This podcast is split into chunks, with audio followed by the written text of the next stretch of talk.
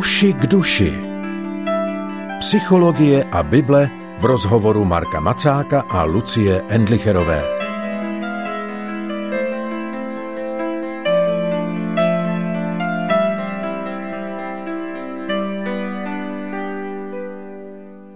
Zlomenosti se věnuje v současné době program Uši k duši a i když to vypadá, že nejde o téma pozitivní, přívětivé, tak snad je pro vás i tak tohle téma povzbuzující.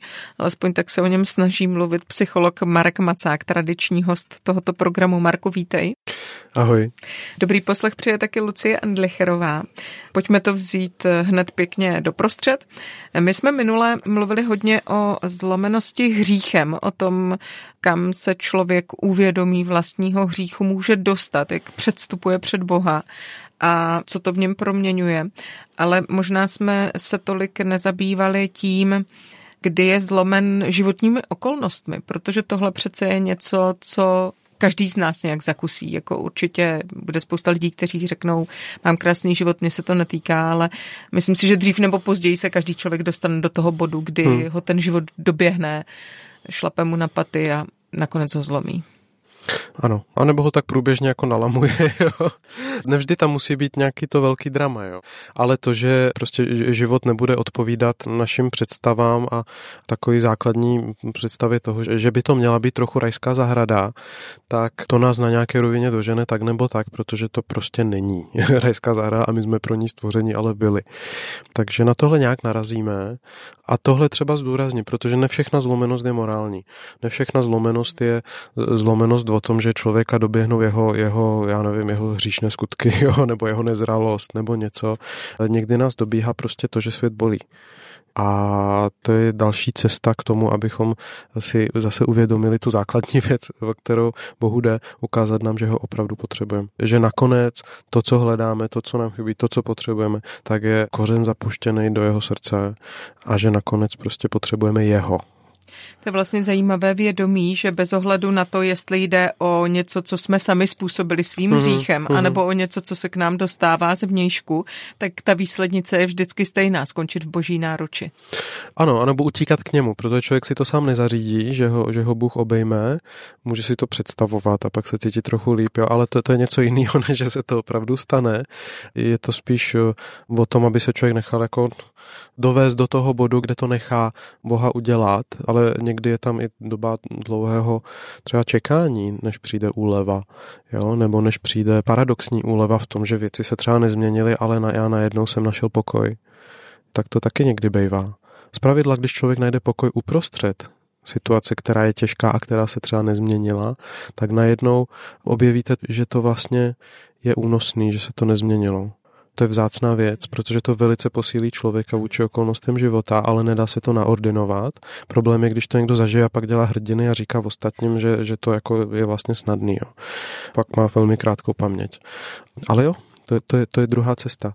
Já tady často vzpomínám na, na, na Římanům 8, kde je to přesně o tom, že celý svět je nalomený a sténá v bolestech, a my taky sténáme v bolestech a dokonce nevíme, jak se modlit, to se mi líbí, že tam je, protože tak to je já, když narážím na zlomenost, eh, nejen svoji, ale v, v životě lidí, na kterých mi záleží, já jsem na konci s modlitbama. Ne v tom, že se přestanu modlit, ale že nevím jak. Já mluvím s hospodinem jako velice naivně, nebo takovým jako hodně v něčem dětským způsobem, protože já už nevím, jako co bych chytřejšího řekl, abych vlastně něco změnil, protože já to fakt nemám pod kontrolou. Je to fakt jenom na rovině prozeb a, a nějakého handrkování se s ním. Ale tak to je. A mně se líbí, že to tam je, protože to jasně pojmenovává tu realitu, ve které jsme. A, a poštol Pavel to lidem nevyčítá, že je pro ně těžké v tom zlomeném světě žít. On říká prostě, ten svět sténá, vy taky sténáte, nevíte ani, ani kam s tím, ale na dně vašich modliteb sténá duch boží, který tam mluví ve vašem jménu a za vás. Jo. Hmm. A to se mi líbí, protože je to realistický o tom, jak to máme. To možná přivádí na scénu jedno z oblíbených témat, k kterému se vracíme, mám dojem obloukem hmm. velmi často.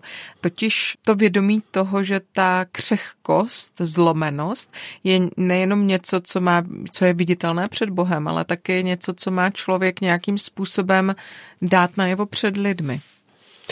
Něco, co vyjádřeno na bezpečném místě, A každý bychom měli mít lidi, kteří jsou dost blízko na to, aby viděli naši základní úzkost životní. Existencialističtí filozofové různým způsobem objevili to, že základní lidská situace je úzkost.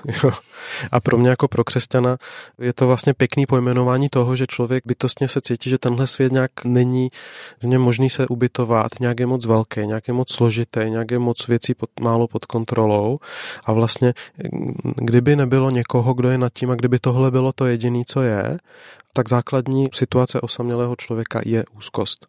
Jo, a my potřebujeme se naučit si ji vlastně se v ní potkat navzájem, a i když jsme věřící, abychom si mohli společně dotknout naděje nebo abychom si mohli ukázat, nebo abychom si mohli být svědectvím o naději a k tomu potřebujeme ty druhé. Jsem přesvědčen, že jeden z důvodů, proč nás Pán Bůh nechává někdy si šáhnout na svoji zranitelnost a nechává nás dojít do bodu zlomenosti, je i také to, že nás učí, že ho potřebujeme, ale že nás také učí, že potřebujeme jeden druhého.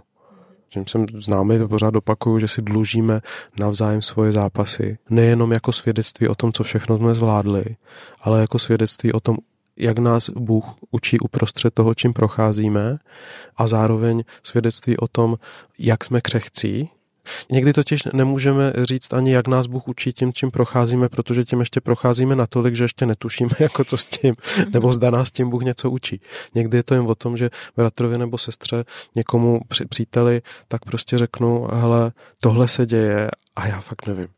Marku, když je to zkušenost, která je tak vlastní každému člověku, proč je pro nás tak těžké před lidmi být otevřený a mluvit o své zlomenosti? Protože lidi jsou zlí, a protože my jsme paranoidní. Jo, to je tak jako ze dvou stran. Jednak je to tak, že prostě najít člověka, který je dost zralý a zkušený a pokorný na to, aby nezneužil naši křehkost, tak není tak snadný.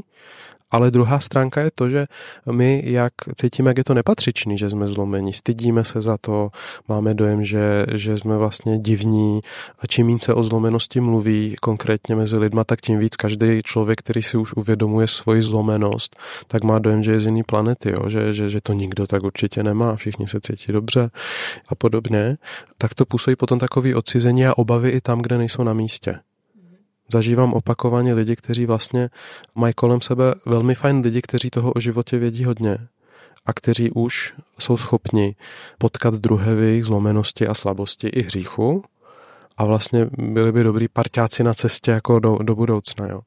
Ale často ten člověk, který se teprve začal vyrovnávat ze svojí zlomeností, ať už to morální nebo to takovou existenciální, tak často ten člověk prostě má dojem, že to nejde prostě druhým ukázat a říct. A potom strávíte zbytečně moc jako dlouhý čas eh, v izolaci a v iluzích a někdy v sebe nenávisti, anebo naopak v takovém pocitu moci, že vlastně to nějak zvládnete a nějaké to ještě pod kontrolou a člověk se utlumí a jde dál, jakoby jde dál dolů. Jo. Marku, když si člověk zlomí nohu, tak ji má zasádrovanou, aby se rostla, ona hmm. pak sroste a může fungovat, i když to místo, které bylo zlomeno, je křehčí. Funguje to takhle se zlomenou duší, dostane sádru, sroste a pak funguje dál, i když to zlomené místo je křehčí? Někdy dokonce líp. Já si myslím, že místa naší křehkosti jsou místa našeho povolání.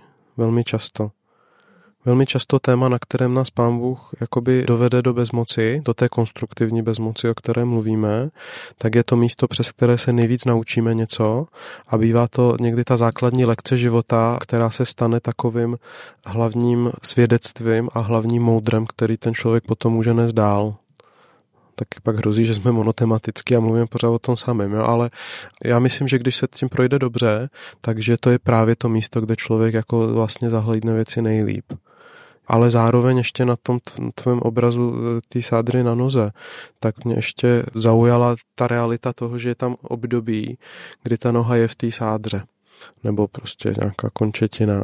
Když někoho doprovázíme nebo když mluvíme o zlomenosti, tak nemůžeme čekat, že jenom informace o tom, že zlomenost je OK, tak těm lidem pomůže teďko skákat jako do dvou metrů. Jo? To je proces. To je proces růstání, to je proces, který má svůj nějaký vývoj, kde se míchají emoce, někdy snaha to popřít, potom vztek, potom zklamání ze sebe, potom lítost, potom ještě někde tam bývá cestou závist druhým, kterým se to nestalo nebo neděje. Jo, to je prostě proces, kdy to musí bolet a tak jako vyhnít kde to, že se dá postavit zpátky eh, a jít dál, tak je až někde na druhé straně toho procesu, že to prostě trvá. A měli bychom s tím mít trpělivost a vědět, že člověk, který narazil na svoji zlomenost teďko, prostě bude křehkej. Co měli bychom s tím mít trpělivost? Měli bychom se sebou mít trpělivost, chce ano. se mi říct. Děkuji za to, ano. Měli bychom také se sebou mít trpělivost v tom, že já budu křehkej, když tím procházím.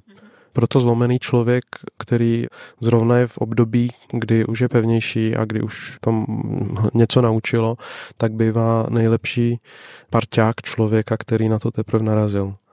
Tam potom najednou víte, že prostě si představit, že teďko řeknete pár magických jako teologických formulek a ten člověk najednou to pochopí a najde správný způsob, jak se pomodlit a, a pak už to nějak půjde a za týden vlastně bude běhat, když použijem tu naši metaforu, tak to je iluze. Nad tím pod kontrolou, jak dlouho někdo bude bolavě ležet. Mm-hmm. A to, že třeba vy, když tím projdete a bude to trvat měsíc, neznamená, že jiný člověk, který bude procházet něčím podobným, to nebude to u ně trvat dva roky.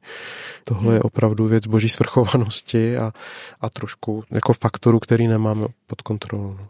Marku, jak moc pravdivé ve světle toho, o čem mluvíme, o zlomenosti, o které mluvíme, je takové to úsloví, které v současné době velice frčí, to znamená neposuzuj druhého člověka, protože si nechodil v jeho botách, neznáš jeho background, background, nevím, či, nevíš, čím hmm. si prošel a tak.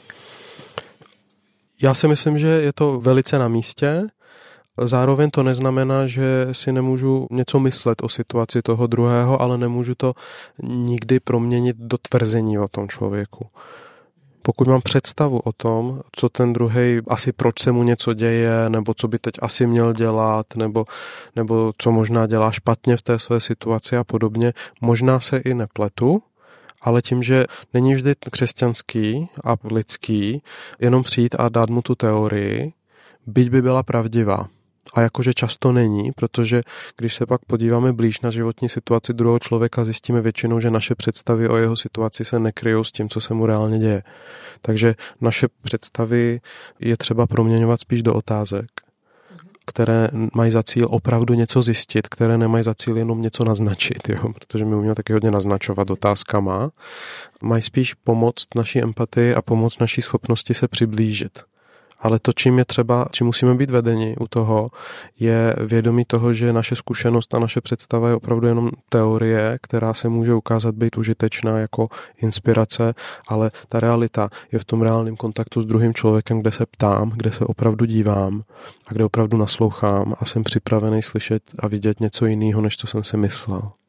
Marko, děkuji. Děkuji, že téma zlomenosti otevíráme, děkuji, že se mu věnujeme. Tohle byl pořad Uši k duši. I za týden se naslyšenou těší Lucie Endlicherová. A Marek Macák.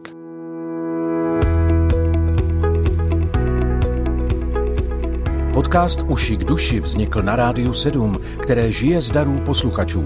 Pokud nás budete chtít podpořit, budeme rádi.